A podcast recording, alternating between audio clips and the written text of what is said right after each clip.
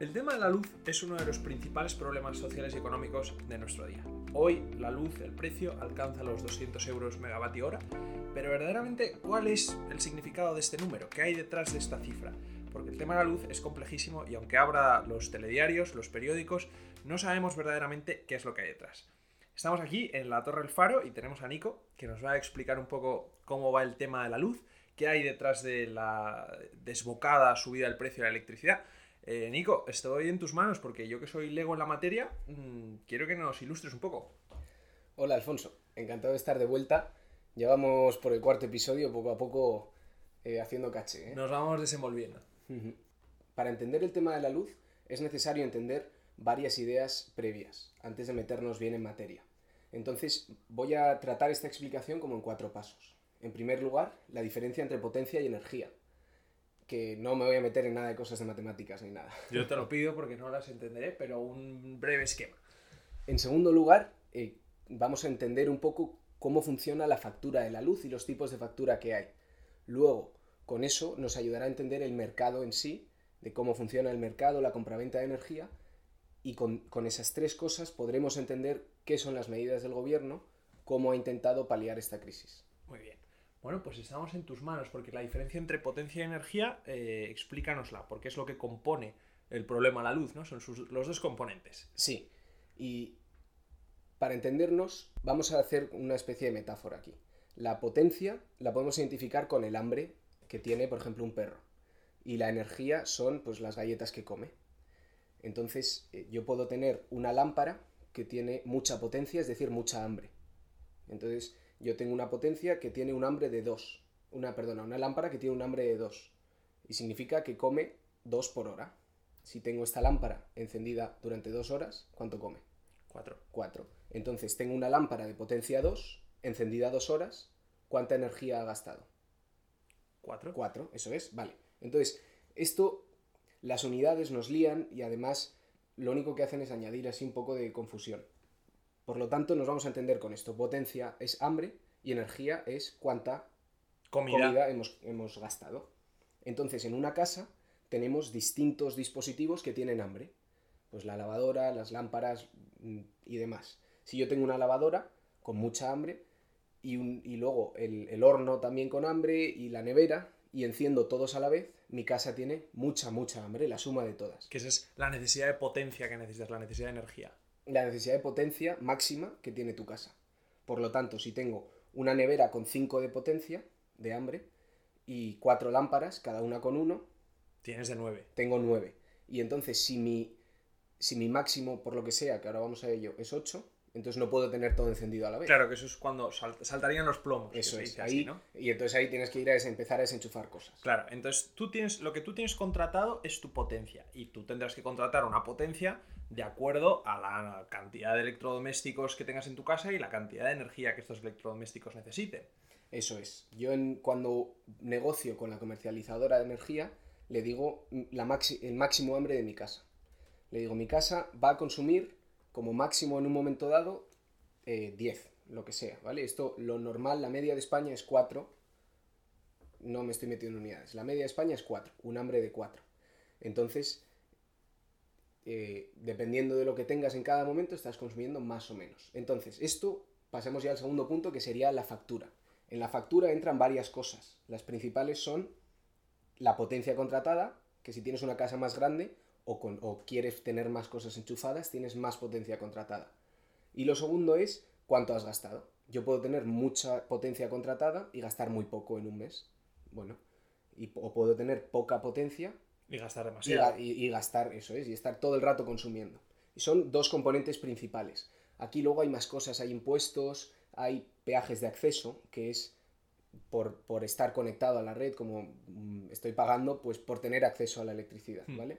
Todo eso como, lo pondríamos como en un paquete de impuestos o gravámenes que pone el Estado. Sí. Bueno, los peajes de acceso no los cobra el Estado, los cobran las eléctricas o red eléctrica. Esto es para, mantener la, red eléctrica, ¿vale? Pero aquí lo que nos interesa es los dos tipos de contrato que hay. Habiendo visto que depende principalmente de la potencia eh, contratada y la energía consumida, tenemos dos tipos de contrato. El contrato variable y el contrato pues, a precio fijo. Y aquí es donde ya entramos un poco en todo el problema que está habiendo ahora con el cambio de precio de la luz. Claro, porque a la gente que tiene un contrato variable le afectará más el precio de la luz y a la gente que tenga un contrato fijo menos o cómo va. Sí, más o menos, o sea, por ahí van los tiros. Entonces, en, en España hay 25 millones de consumidores, 25 millones de hogares conectados a la red, de los cuales un poco menos de la mitad tienen una tarifa variable. Esto es, que si el precio de la energía sube, de generar la energía, a estos consumidores les cuesta más la energía, o sea, es variable, está... Depende del precio de la luz en cada momento. Ya. Y los... El otro tipo de contrato es el contrato fijo, que tú, esto es como los megas del teléfono, dices, yo te pago al mes esto y tengo... Tantos el- megas. Es. Pues esto lo, o sea, es lo mismo solo que con la luz. Yo pago tanto al mes y tengo derecho a tanta potencia, ¿no? Justo. Y a este tipo de personas o de hogares, los que tienen contratados un contrato fijo, en principio, a corto plazo no les afecta la variación de precios de energía. Claro, les afectará cuando pasen unos cuantos meses y la eléctrica diga, oiga, pues el precio ha subido tanto estos meses que tenemos que renegociar el contrato que tenemos. Eso es. Pero lo que se dice a- a- día a día no les afecta. no les afecta. Les afecta principalmente a los que están acogidos a un contrato variable, que se llama PVPC, precio voluntario del pequeño consumidor. Hay ciertos requisitos para poder acogerte a este contrato que se cumplen, que la mayoría de los hogares en España los cumplen. El principal requisito es tener una potencia contratada en menos de 10. O sea, es para pequeños consumidores. Eso es. Para casas, pero como hemos dicho antes, la media de España de potencia es 4. Entonces, de potencia contratada. Entonces, la mayoría de la gente puede acogerse a esto. Y como hemos visto, algo menos de la mitad de los hogares están con esto. Por lo tanto, la mitad de los hogares se ven afectados por variación de precios de la luz. Pero podría decirse que la- los, los hogares que se acogen a un contrato variable, que tienen que pagar la luz pues de acuerdo al mes, según lo que fluctúe en ese mes el, el precio, puede decirse que esos hogares son los que pueden ser de un extracto social más vulnerable. Si tienen una menor potencia, sea porque son casas más pequeñas o algo así. Sí, la mayoría de los, de los hogares de rentas eh, de menor renta están acogidos a este tipo de contrato. Esto es por razones históricas de que gobiernos anteriores hacían automático a- para, para gente que, que tenía menos ingresos que estuvieran acogidos a este tipo de contrato y además porque hay unos descuentos, unos bonos sociales que se dan a, a- personas que están con el PVPC, con, la tas- con los precios variables.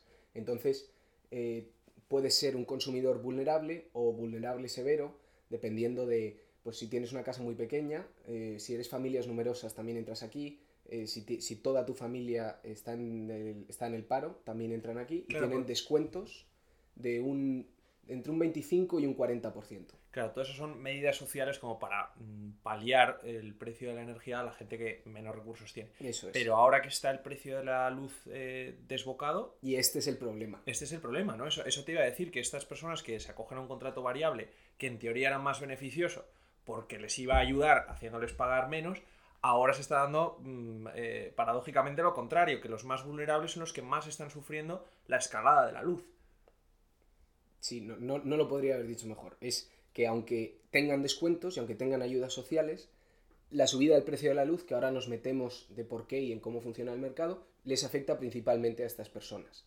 Entonces, vamos a pasar a por qué el mercado. Hemos comentado la diferencia entre potencia y energía para entender los tipos de factura y a quién le afecta más esto, y ahora por qué está afectando a estas personas, que es cómo funciona el mercado. El mercado de la energía es, es un mercado marginalista. ¿Qué, ¿Qué significa marginalista para los ignorantes como yo? Los mercados marginalistas son es, es, eh, la manera en la que operan todas las commodities. Que las commodities es el agua, la luz. Por- y to- todo es, una commodity es un producto que no diferencias una unidad de otra. Por ejemplo, un kilo de arroz, el arroz es una commodity, o el cacao, o sea, mm, te da igual que venga de un productor de un lado o de otro. O mm, más commodities serían, em, el café también es una commodity, pues sobre todo son como productos básicos del principio de la cadena de suministro. Sí. Entonces, a ti te da igual que un kilovatio de energía venga de un lado o de, que venga de una central nuclear o venga de un, De un molino de viento, Eso sí. es. Por lo tanto, la energía es una commodity y funciona su mercado como el resto de commodities. y es de la siguiente manera. Voy a utilizar el ejemplo del cacao, que se entiende un poco mejor, y luego lo traducimos a energía eléctrica. Vamos a suponer que tenemos a tres personas que quieren cacao y cuatro productores de cacao. Los cuatro productores de cacao ofrecen el cacao a un euro, a dos euros, a tres euros y a cuatro euros. Y entonces los tres consumidores, ¿cuáles van a comprar? Pues los más baratos. Los más baratos, los de 1, 2 y 3 euros. Los mercados marginalistas funcionan de manera que los tres consumidores paguen 3 euros cada uno por el cacao. En vez de pagar uno un euro, otro dos euros y otro tres euros, como es el mismo producto, se comercia en un mercado, pues los tres consumidores pagan 3 euros pagan el precio mayor mm. que hay dentro de ese mercado, por decirlo Eso es, se hace una. E, se empiezan a hacer, por así decirlo, a machear o a unir consumidor con, con o sea, oferta con demanda y van y ves el último, el último encaje que hay, el más alto, es decir, el primer consumidor, un euro. Pero, o sea, el primer consumidor se lleva uno de cacao, el segundo otro de cacao y el tercero otro de cacao. ¿No hay más consumidores? No. ¿A cuánto se ha pagado el último de cacao? A tres. A tres. Pues entonces pues todos, a tres. Ya. ¿Vale? Y esto pasa con la energía. La más barata es la producida por nuclear, luego vienen renovables y luego de, más cosas, por ejemplo, ciclo combinado, que esto ya es no renovables. Entonces, eh, eso es de más barata a más cara. Por lo tanto, los, los primeros consumidores empiezan a coger las más baratas y luego hay un salto a la más cara. Claro. Y lo que pasa es que en cuanto se incluye la máscara, todos están obligados a pagar lo que la máscara. Eso es, eso es, exactamente. ¿Y el, de dónde surge todo este problema de que ha subido el precio de la luz? Pues que la máscara se ha vuelto aún más cara. Y no tenemos todavía suficiente energía barata para cubrir toda la demanda que hay en España. Claro, entonces esa energía que es la más cara es la que se produce eh, pues quemando eh, combustibles fósiles, energías no renovables. Entonces esos eh, ofrecen una energía que es más cara y arrastran con ellos a todo el resto del mercado marginalista. Exactamente. Y la diferencia entre lo que sería la energía barata y cuánto cobran, es decir, alguien que tiene una renovable, que su precio es muy barato, pues está cobrando los 4 euros del cacao más caro. Claro, eso te iba a decir, porque tú tienes una productora que ofrece energía y que ha producido con una energía renovable, ¿no? Pues eh, esa que la ha producido a un euro, el tema de un euro, la está vendiendo a un precio mucho mayor del que le ha costado producirlo. Luego tiene unos beneficios mágicos. Sí, esto es lo que llaman en, la prensa y en la televisión los beneficios caídos del cielo. Claro, claro, porque es que literalmente son caídos del cielo. Yo produzco a uno, pero como da la casualidad de que hay uno que produce a cuatro, pues todo el mundo a vender a cuatro. Eso, ahora nos metemos a ello. Voy a hacer un inciso aquí muy breve de por qué ha subido tanto el último precio y ahora vamos a eso de los beneficios caídos del cielo y qué ha hecho el gobierno para, para tratar de arreglar la situación que va por ahí. Entonces sí, ¿por qué ha subido tanto producir electricidad con energías no renovables? Ha subido principalmente por tres razones. Por, por la subida de, precios de los bonos de CO2, que ahora me meto ahí, por la subida de precios de gas, que esto es parte del ciclo combinado, entonces sube el precio en general, y por la subida de carbón, que de nuevo con esto produces energía, si sube el carbón, sube el precio de la energía. Entonces, los últimos dos es bastante... Se Son materias primas, ¿sí? que carece su precio. Y el CO2 es que tú cuando tienes una actividad empresarial que emites CO2, tienes que comprar el permiso para emitirlo. Los famosos bonos. Eso es. Y esto ha subido de precio porque la Unión Europea ha recortado eh, la cantidad de bonos que se pueden emitir. Claro, porque es una de esas eh, políticas de la Unión Europea y de muchos otros países de Occidente para contra el cambio climático, para fomentar la transición ecológica, que es que cada vez sea más caro producir CO2 para que se produzca menos CO2 e incentives a la gente, a las grandes empresas, a, emplear energías que no produzcan eh, dióxido de carbono. Exactamente. Entonces cerramos ahí, pero bueno, esas son las tres razones que como vemos es más de casi casi de política exterior, porque el gas es por los líos que hay con Rusia, el carbón es porque China ha empezado, ha creado más centrales y se está quedando con más carbón, y lo de CO2 también es tema de, política internacional. O sea, no es por, ningún, por ninguna razón interna, nacional, al menos únicamente. Entonces, bueno, eso es un tema a estudiar en otro momento, pero ya sabemos de dónde viene la subida de precios. Y ahora vamos a lo que has comentado de los beneficios que hay desde el cielo y las medidas del gobierno.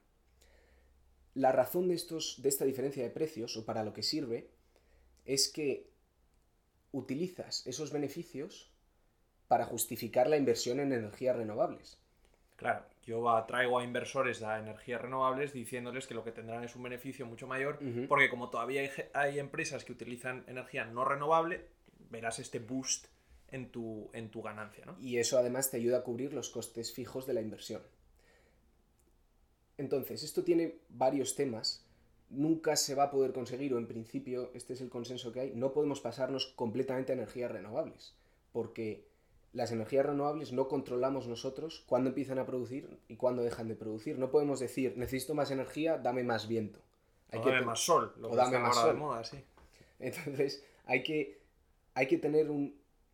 Cuanta más energía renovable mejor, porque además es más barata, pero hay que tener una cierta flexibilidad de yo poder por así decirlo, encender la máquina y empezar a generar más energía. Y un equilibrio, claro, porque si solo puedes producir energía cuando haga sol, pues por la noche tienes un problema.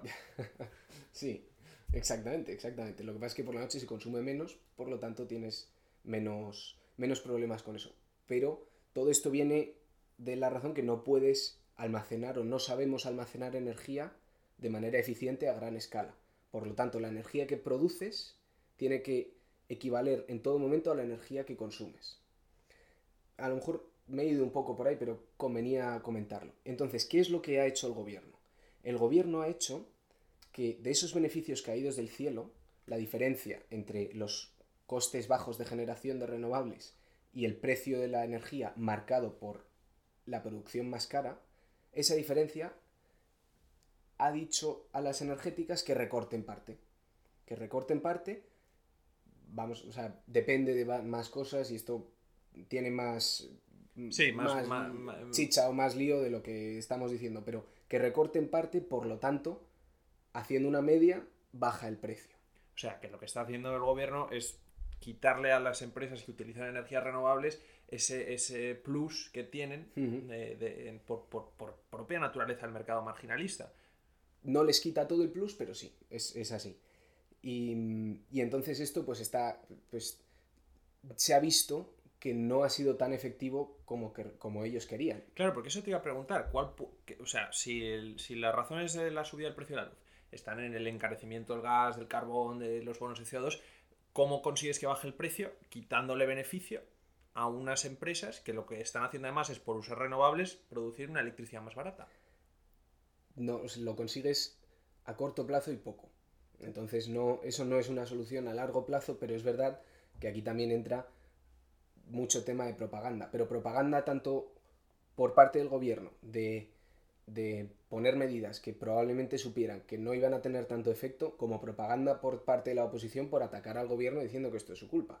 Que yo creo que tampoco ni tanto ni tampoco, porque es un problema internacional, pero, es, pero la reforma propuesta por el gobierno no está ayudando a solventarlo. Exactamente. Y entonces aquí vienen muchas preguntas adicionales de hay gente que está atacando al concepto del mercado marginalista, que yo tampoco creo que eso es la solución, porque cuando antes funcionaba de la manera que iba, que es casi siempre, nadie lo criticaba porque funciona bien. Y ahora que estamos en una situación excepcional, pues reacciona de una manera que no esperamos, pero no por eso hay que atacar a este concepto de mercado.